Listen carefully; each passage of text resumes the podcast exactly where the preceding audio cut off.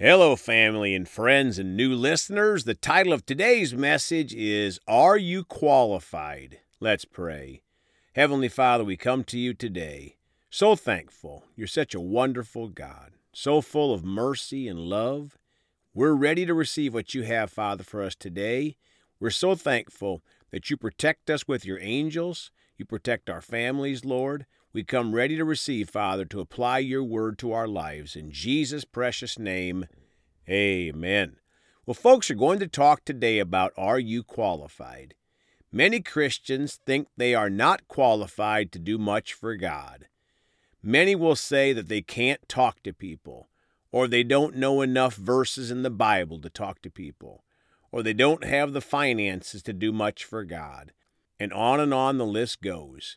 But we don't have to look too far in the Bible to find seemingly unqualified people, but God makes us qualified.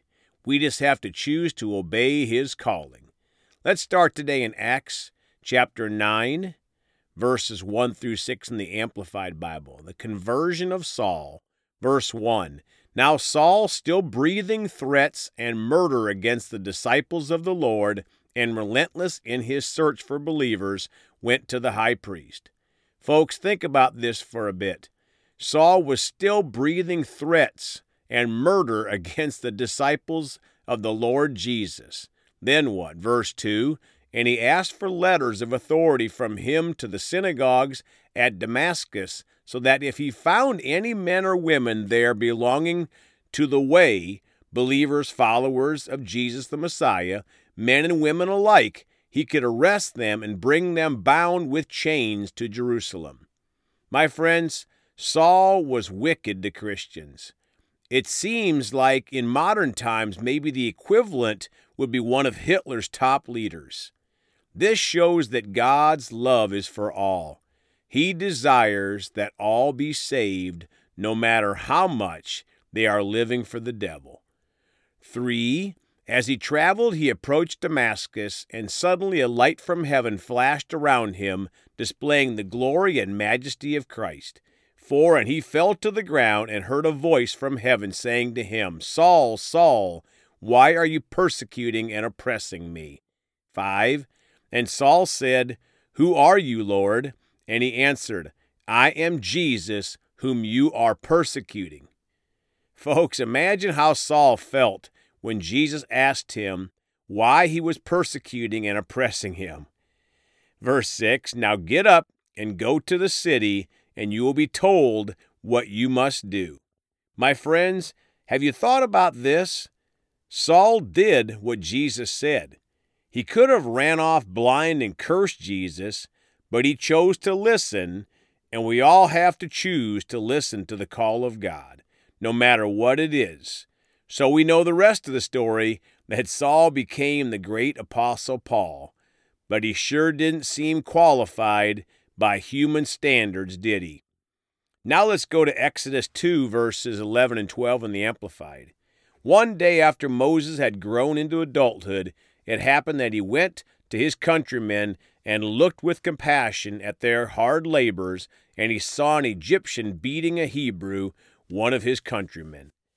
12. He turned to look around, and seeing no one, he killed the Egyptian and hid him in the sand. Folks, so here we see the beginning days of Moses' young adulthood. He murdered an Egyptian man and buried him in the sand. Doesn't Moses sound qualified to do something or anything great for God? Exodus chapter 3 in the New King James. Moses at the burning bush. 1. Now Moses was tending the flock of Jethro, his father in law, the priest of Midian. And he led the flock to the back of the desert and came to Horeb, the mountain of God. My friends, Moses basically ran away from home and was tending a flock for his father in law. 2. And the angel of the Lord appeared to him in a flame of fire from the midst of a bush. So he looked, and behold, the bush was burning with fire, but the bush was not consumed. Folks, do you suppose that Moses had any thought that God could come find him and put him into the ministry? Verse 9 Now therefore, behold, the cry of the children of Israel has come to me, and I have also seen the oppression with which the Egyptians oppressed them. 10. Come now, therefore, and I will send you to Pharaoh, that you may bring my people, the children of Israel, out of Egypt. 11. But Moses said to God, Who am I that I should go to Pharaoh, and that I should bring the children of Israel out of Egypt? My friends, do you think Moses was wondering if God forgot that he was a murderer? Now, Exodus chapter 4 in the New King James, verse 1. Then Moses answered and said, But suppose they will not believe me or listen to my voice. Suppose they say, The Lord has not appeared to you. Folks, so Moses started making excuses, telling God basically that he wasn't qualified to work for God. Verse 10 Then Moses said to the Lord, O my Lord, I am not eloquent Neither before nor since you have spoken to your servant, but I am slow in speech and slow of tongue, heavy or dull of tongue, cannot talk very well.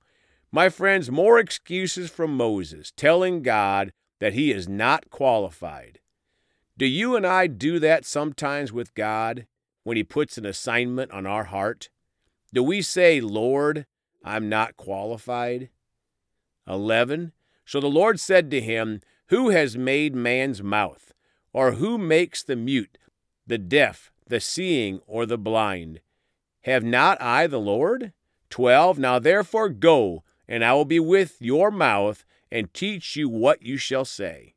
Folks, let's choose to say, Yes, Lord, I'm qualified because you are going to help me, and you wouldn't ask me if I couldn't do what you asked.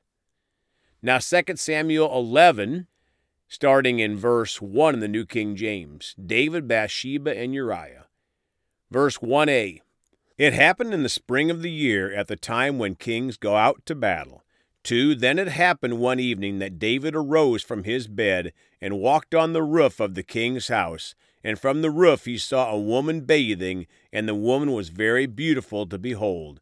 3. So David sent and inquired about the woman, and someone said, Is that not Bathsheba, the daughter of Eliam, and the wife of Uriah the Hittite?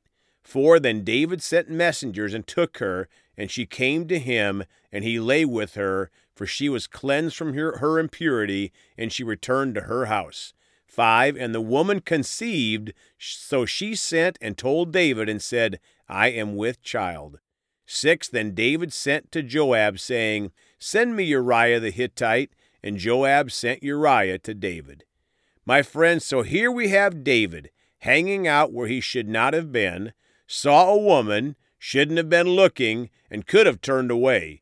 But then he committed adultery. Bathsheba had a baby, and then David had her husband killed. Does this sound like someone qualified to work for God? We all need to understand that we don't determine the qualifications. God does. We need to let God be God, and we just need to listen and obey. 1 Samuel 13 14 in the New King James. But now your kingdom shall not continue. The Lord has sought for himself a man after his own heart, and the Lord has commanded him to be commander over his people, because you have not kept what the Lord commanded you. Acts 13:22 in the New King James. And when he had removed him, he raised up for them David as king, to whom also he gave testimony and said, I have found David, the son of Jesse, a man after my own heart, who will do all my will. Folks, God sees our heart. That does not give us a license to sin. A pure heart gives us a desire to live clean. But when we do mess up, we have the blood of Jesus and 1 John 1 9 to repent and receive the cleansing power of God. Any of us that are born again Christians are qualified when God says we are qualified. Let's all choose to answer the call of God, no matter how large or small God's request may seem to us. Let's pray. Father, we repent when we felt unqualified, Father, because you're the one that makes us qualified. All we have to do is choose to have a heart for you, to live for you, to be quick to repent when we mess up, Father, but to have a heart for you. Father, give us assignments to do to be a blessing to you, Father, to have that hunger, that love that you have that you put inside of us, Father. We choose to be obedient, Father, to walk in the love that you put in us when we got born again. Thank you for your mercy and love. In the precious name of Jesus, amen. Well, folks, you can contact us at celebratejesusministry at gmail.com or by phone at 812 449 8147. We love you all. Please go talk to someone about Jesus today. And remember, Jesus thought about you on the cross at Calvary.